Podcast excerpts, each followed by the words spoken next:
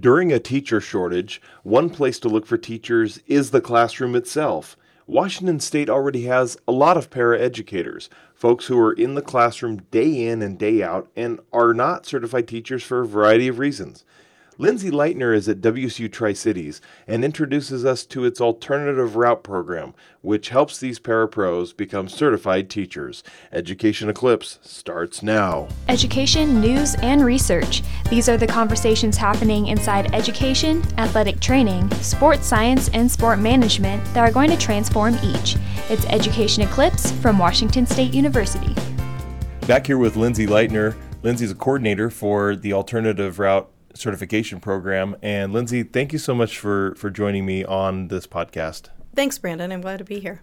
Now, Lindsay, you're here in the Tri Cities, and obviously in the Tri Cities, there's we've heard, we've seen news articles, we've seen programs on on the TV news about a lack of teachers, certified teachers. It's this teaching shortage that is is a problem all over the state, but but it's certainly felt here in the Tri Cities. Um, I was just reading something really neat about a lady named Alita Alvarez. It came out from the Kennewick School District, and it talked about her being a paraeducator. She really wanted to be a teacher always, and she just didn't have the chance to completely finish that certification, even though she had a degree. And she is now able to to get that through this this program, this alternative route program that, that we're doing here at WSU. I want to talk about Alita but first, let's set the stage and let's talk about the the current situation with, with teachers here in the state and and the shortage that we have. Sure.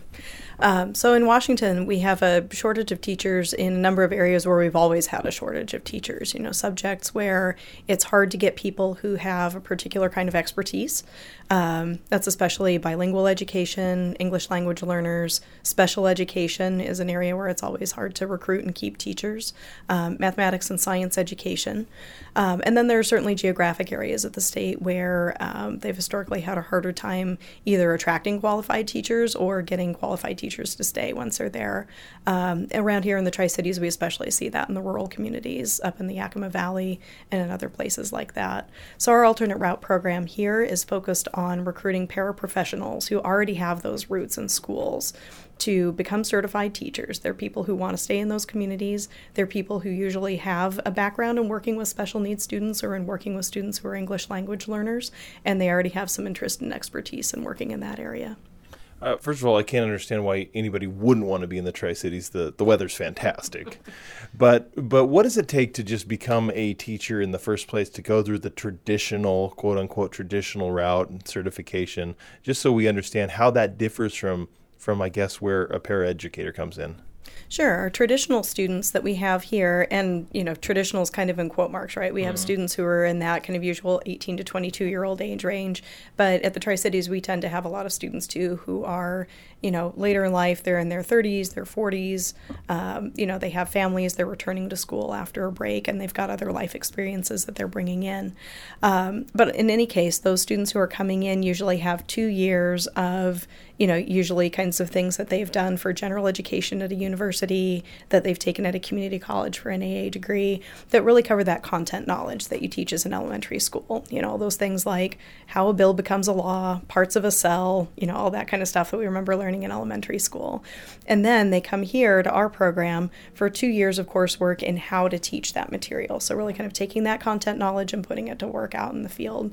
Um, as part of that, we have a pretty robust field experience program where we have our student teachers going out every semester to get a field experience. You know, they kind of start out in a classroom three hours a week, then they go out for six hours a week, then it's two full days a week, and their final semester they're student teaching in the school full time. So, as much as we try to get an authentic school placement as part of that, there's something artificial about it too. You know, we're going out and finding a place for them to go and be and to learn about teaching and to try out some of the things that they're getting here in the alternate route program, it's kind of the reverse. We have people who have a place to be in school where they're already learning a lot about how school works and how education works. Um, to varying extents, they have experiences with teaching small groups of students. They're getting to observe other people teaching whole groups. They're doing some of that work of instruction, but they don't have that theoretical background that students on the traditional route have. So, what we're doing here is those paras are able to use their field placement out in the school for those kinds of things that we have to send our traditional students out to get. And instead, the paras were either embedding coursework in the school environment in some cases, or we're having them come here to take classes with us or take classes online in a couple of cases to get that theoretical background. And that's really been one piece that we've heard from paras has been the, oh, now I finally understand why we're doing X, Y, and Z. Well, in the case of Miss Alvarez, the article that came out, yeah, it was in the newsletter from the Kennewick School District, said she graduated from Othello High School, went to earn degrees at Columbia Basin College and WSU in Pullman. So she did have a degree. Right. She had started work on a master's in education when lack of funds required her to put her education on hold, and that that began the setback and and and then from there she's she's been the paraeducator, right? So so this gives somebody like her the opportunity to move from from paraeducator to teacher. Is it I mean, is it necessary? Do we is the lack there you know so great that we we definitely need paraeducators to move on oh absolutely you know in her case you know in her teachers um, or rather her principal at her school had been looking for somebody who had that bilingual background and who had experience working with the children in this community um, as she's done as a para. Um, and that's really something that's been a good partnership between us and the school and the district is really you know working with them to say like hey here's an identified need that we have in this building. We have a person here who would be great for it. What can we do to help get that person over the finish line so that they become a certified teacher and can take on that role in the school that they're ready for? Um, this program has been really nice in that you know we can engage with people who for whatever reason haven't been able to make that jump to being a teacher yet. You know in some cases it's financial where we have that grant from the state that provides um, tuition support for people who are going through. Um, but even beyond that when i asked our participants what made a difference for them in deciding to do this program um, you know a lot of them cited the tuition support but most importantly, people said that the opportunity to um, stay employed while they were becoming a teacher was huge, to not lose their benefits, not lose their seniority in the system, um, and to have something that gave them credit for things that they had already learned on the job. Um, one unique thing with this program is that we do what are called prior learning assessments, where we can assess things that a person has done already um, and give them credit for that. So, for instance, one of our paras has worked for five years in a developmental preschool you know, for the early childhood special education class, we were able to assess what she had already learned and show how she had met the competencies for the course so that she didn't have to sit through an entire three credit course on something that she had already gained a lot of background knowledge about and had professional development on in her school. So I speak Spanish and when I tried to do the same thing at WSU when I was a student years ago and tried to pass out of the Spanish course, they wouldn't let me do it. right. that would have been nice. I know. If, if I lived in a perfect world, I would love to have a language system for that way. But unfortunately, I do not write the rules on that. But that is really kind of one unique thing with this program is that the state, in setting up alternate routes, has specifically said for paras, you need to have a way for people to demonstrate that they've met the competencies for the course to make it more than just this exercise and box checking you know sit through the class earn your credit off you go. Instead we're actually engaging with you know what do we want you to know and be able to do? So you know we can have people come in and show that they've got this expertise and we document it really rigorously just like we do with anybody who's taken a course at wsu it's just been a really different way of having people earn academic credit.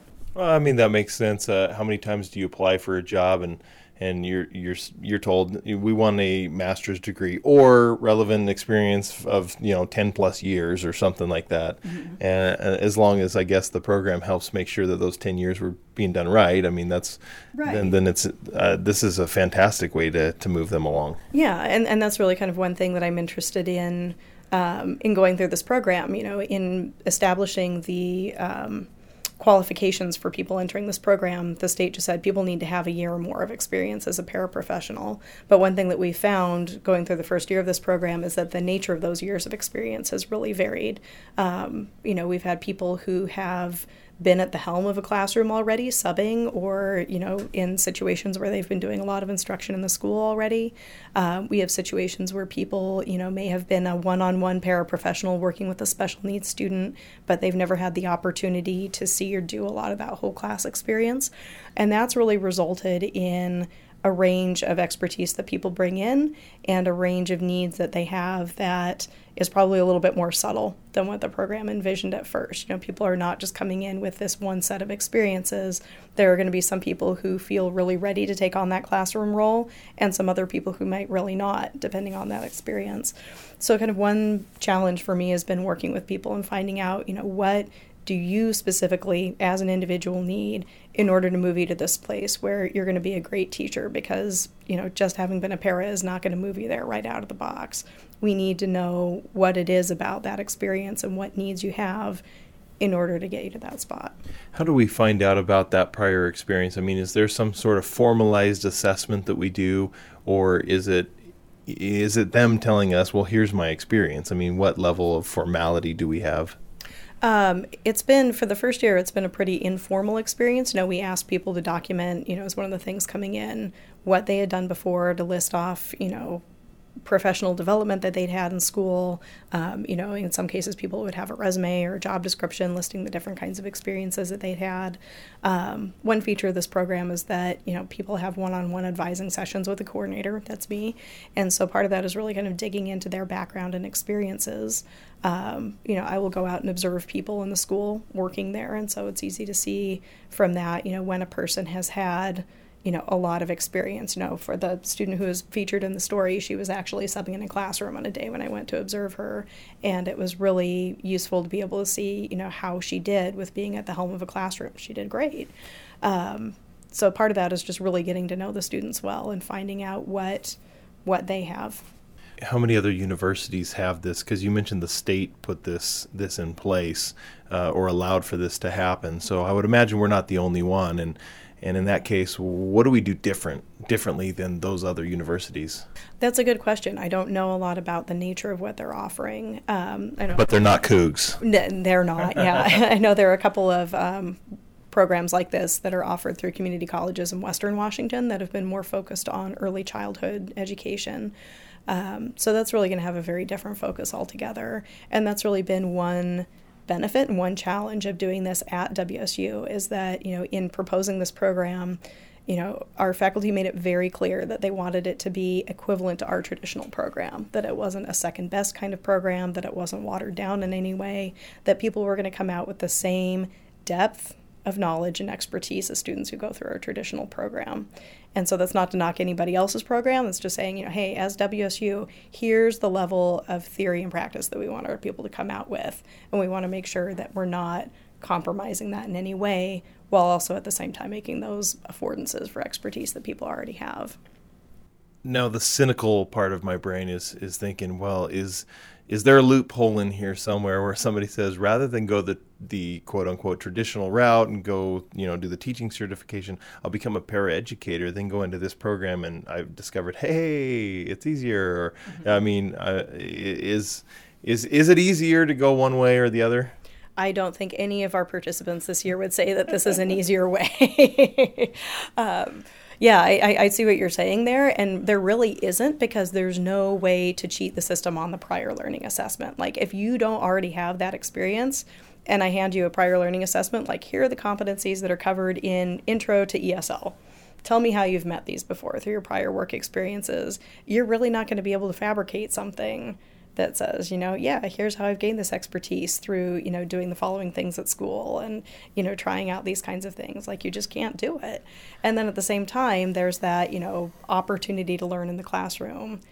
You know, you can't help but learn in that environment. And if you're teamed up here where we're saying, you know, oh, okay, we want you to design a lesson that engages ELLs, English language learners, in mathematics. And then we want you to go out and try it. And then you have the school environment to do it. And you're going to come back and talk about what that's like you can't help but learn from that. So even if you had somebody who was like, "Gee, this sounds like a good way to to join up and do that," they're really going to be getting a learning experience that meets that need no matter what. I don't think you would know though if there was a way because you are a beacon of ethical living. What can we say? um, well, let me let me ask in terms of the the individual. They are learning as you know they're they're definitely learning new things as as they move from paraeducator to to teaching. Uh, do we has enough time passed right now at this point that we've seen that the schools are already benefiting in some way?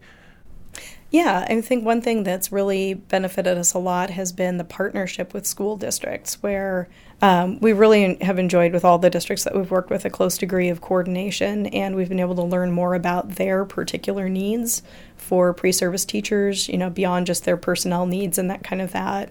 You know, oh my goodness, I have an opening in this building. What am I going to do? Um, it's been useful for us to learn a little bit more longer term about the kinds of things that they grapple with in terms of you know recruiting and retaining teachers in high need areas. Um, you know, I've heard districts talk about burnout and special education and kind of the need to get people who want to be in special ed and what we can do to support people who are in special education. Um, so I think that degree of working together with the district is something that has benefited us at this campus beyond just this one particular program. You know, it's gotten us thinking about, you know, what can we do to support mentor teachers as they take on this new role? You know, what are ways that we can better partner with the school districts to help them address their their teaching needs and their leadership needs. Um, so being able to do that, I think, has really kind of redounded to some of our other programs beyond this one. Is it merely a focus on on training these paraeducators who are in special education or ELL, or so is it merely a focus, or is that that the discipline or the area that they have to be in? They all get certified in elementary education. That's their core endorsement area.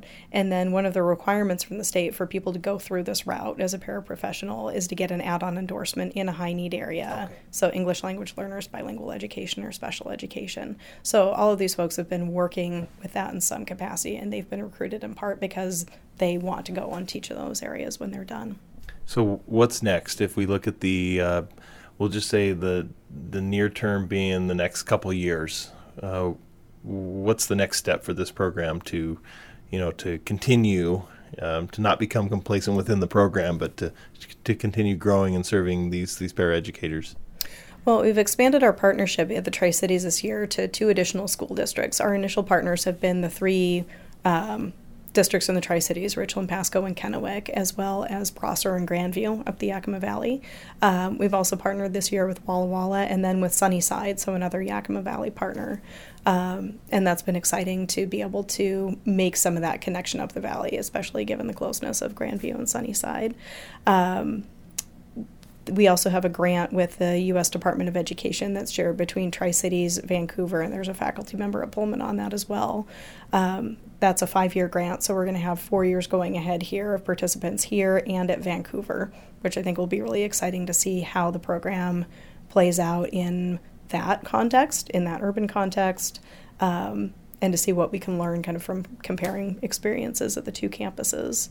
Um, and then beyond that, I think it's really kind of working with the state and working with our local districts to say, what are your needs? You know, as you know, time goes along, as we respond to the teacher shortage, what kinds of things are you seeing out there that we can partner with you on? Just uh, the obvious next question is who, who's the faculty member with WSU that you're working with? Um, Judy Morrison is the program coordinator here at uh, the Tri Cities campus. Um, so she's the principal investigator on the grant here, and she directs the College of Education activities here at Tri Cities. Very cool. Any any other last words? No, it, this has been a wonderful program to work with this year. The participants work really hard. They balance two full time things well. Um, I really have to hand it to them. They have a lot of dedication and they've undertaken a lot of learning and professional change this year, and I can't wait to see what they do next year as student teachers. Well, our listener can't see this, Lindsay, but you talk a lot with your hands, and it's it's very obvious that you're passionate about this. So that's always good to see.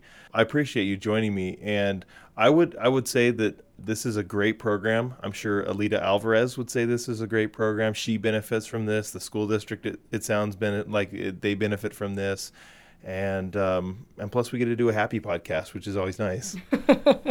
yeah, thanks, Brandon. Yeah, this has been a, a, really exciting program and a neat way to see the kind of partnerships that WSU can have with the community. You've been listening to Education Eclipse, a College of Education podcast from Washington State University.